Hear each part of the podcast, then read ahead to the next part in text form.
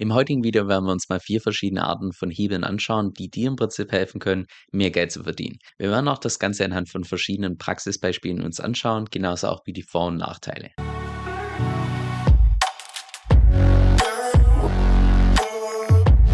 So, heute mal mein allererstes Video hier aus Japan und direkt schon die ersten Kulturschocks hinter mir.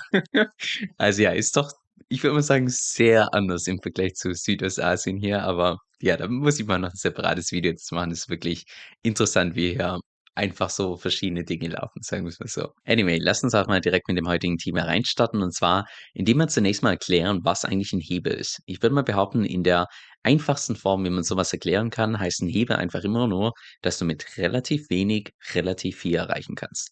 Das heißt, wenn wir jetzt mal beispielsweise als Beispiel Elon Musk nehmen mit seinen zig Unternehmen, die er mittlerweile am Laufen hat, wo unglaublich viele davon sehr erfolgreich sind.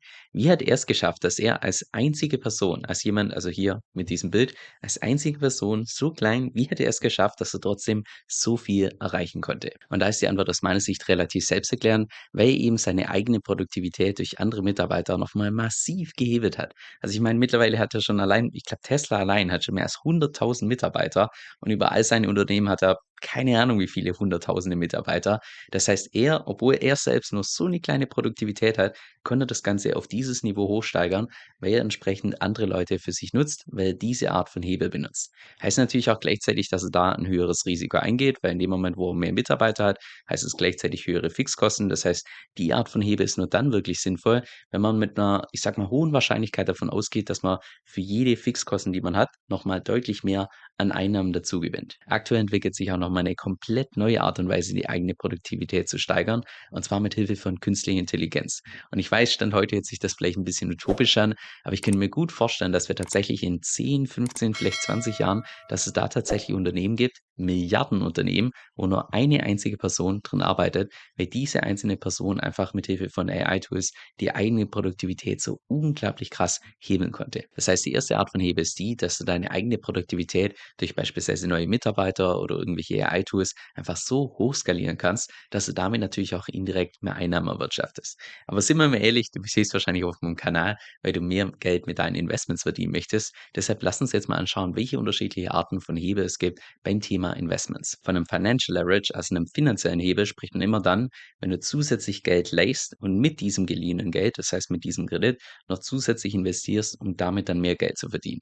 Das ist auch beispielsweise genau das, was MicroStrategies gemacht hat, weil die haben damals, also sofern diese Quelle hier noch akkurat ist, aber zumindest laut dieser Quelle, haben die in Summe einen Kredit aufgenommen in Höhe von 2,4 Milliarden und in Summe dann 4 Milliarden in Bitcoin investieren. Das würde jetzt vereinfacht bedeuten, dass sie ungefähr ein Startkapital hatten von 1,6 Milliarden, aber in Summe 4 Milliarden investiert haben. Das heißt, umgerechnet wäre das ungefähr ein Hebel von 2,5x. By the way, so sehen hier die Suchergebnisse auf Japanisch aus hier bei Google, wenn ich irgendwas eingebe. Das ist ziemlich interessant. Aber ja, 2,5-facher Hebel würde im Prinzip bedeuten, in dem Moment, wo der Bitcoin-Preis ansteigt, dass sie dementsprechend auch die 2,5-fachen Kursgewinne mitnehmen und auch umgekehrt, wenn jetzt beispielsweise der Kurs fällt, dass sie dementsprechend auch die 2,5-fachen Kursverluste mitnehmen. Das ist aber nicht die einzige Form von Leverage, die jetzt beispielsweise Michael Saylor benutzt, sondern wenn du ihn mal so ein bisschen verfolgt hast, ist es sicher aufgefallen, dass er plötzlich bei diesem Podcast zu Gast ist und dann bei diesem Podcast und dann bei diesem Podcast und plötzlich ist er hier im YouTube-Video zu sehen und dort im YouTube-Video und dann hier in den Nachrichten. Das heißt, er ist momentan auch extrem dran, entsprechend Bitcoin zu promoten, dass seine große Wette auf Bitcoin entsprechend aufgeht. Das heißt, was er da konkret macht, zumindest nennt man das so im Online-Marketing, ist, dass er OPA ausnutzt. Ich spreche das jetzt mal deutsch aus.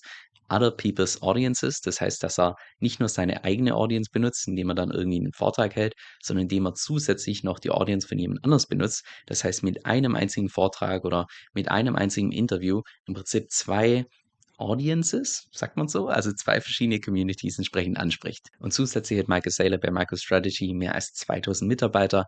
Das heißt, da tut er seine eigene Produktivität nochmal massiv nach oben hebeln. Und mit diesen zusätzlichen Einnahmen tut er dann natürlich mehr Bitcoins einkaufen. Also ja, ich habe schon vor kurzem in meinem Newsletter geschrieben, es würde mich wirklich nicht wundern, dass vielleicht in den nächsten paar Jahren schon Michael Saylor als bester Investor des Jahres irgendwo in die Geschichtsbücher eingeht oder zumindest in die ganzen Magazinen und so weiter betitelt wird, aufgrund der Tatsache, dass er einfach so viele unterschiedliche Arten von Hebeln gemeistert hat. Und auch wenn sich auf Twitter so viele Leute über ihn lustig machen, von wegen, oh, MicroStrategy kauft nach, jetzt ist irgendwie das Top-Signal, danach kannst du nur tiefer gehen.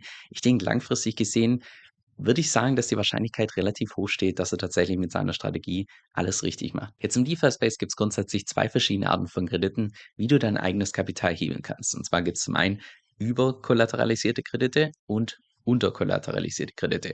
Überkollateralisiert heißt im Wesentlichen, dass das, was du als Sicherheit als Kollateral hinterlegst, dass das größer ist als das, was du als Kredit aufnimmst.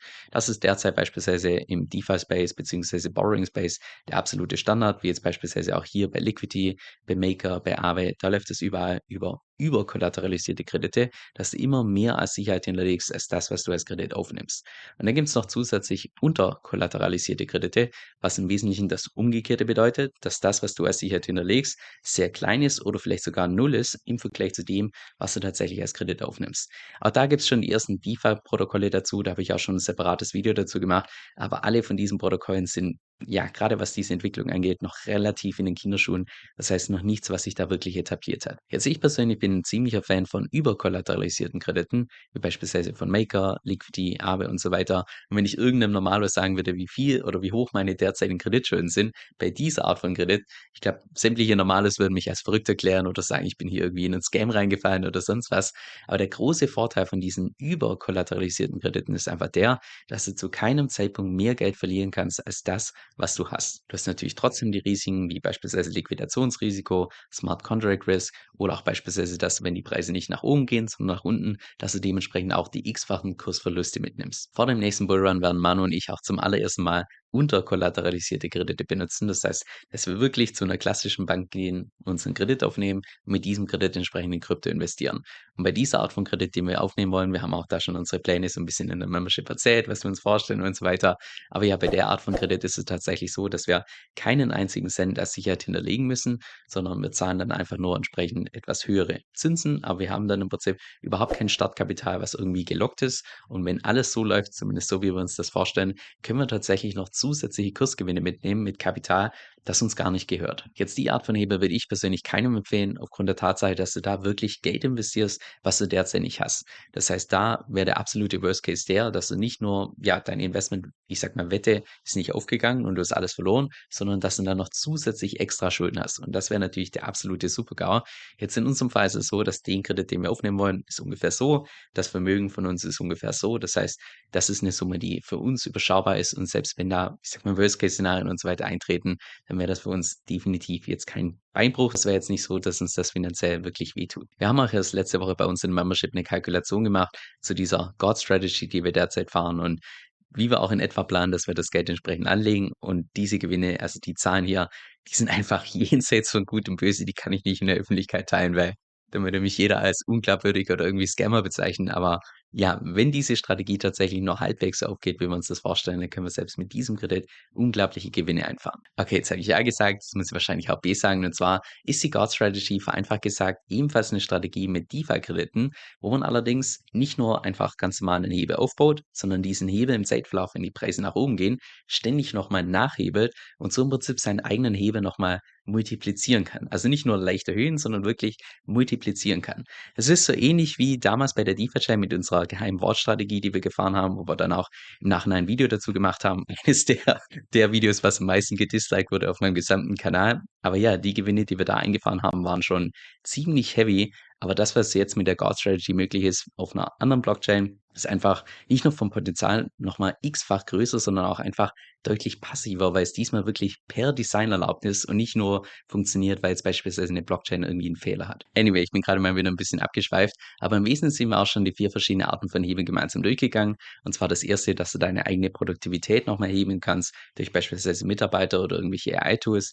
Zweitens, Other People's Audiences, dass du quasi nicht nur deine eigene Reichweite nutzt, sondern die Reichweite nochmal von anderen Leuten und damit indirekt mehr Geld verdienst. Dann drittens haben wir überkollateralisierte Kredite, wie beispielsweise im DeFi-Space derzeit der Standard mit Liquidity, Aave, Maker und so weiter. Und dann noch viertens unterkollateralisierte Kredite, die wahrscheinlich das mit Abstand größte Risiko bringen und derzeit, ich sag mal, ja, im DeFi-Space gibt es schon die ersten Anwendungen, aber sowas ist derzeit wahrscheinlich nur wirklich im traditionellen Finanzwesen möglich, dass man da solche Kredite aufnimmt. Und jetzt noch der mit Abstand wichtigste Part zum Schluss, der bei vielen Leuten wahrscheinlich direkt hier reingeht und sofort wieder rausgeht, aber es ist trotzdem wichtig und zwar alles, was mit Hebeln und Investment zu tun hat, ist aus meiner Sicht wirklich nur für fortgeschrittene Investoren ratsam.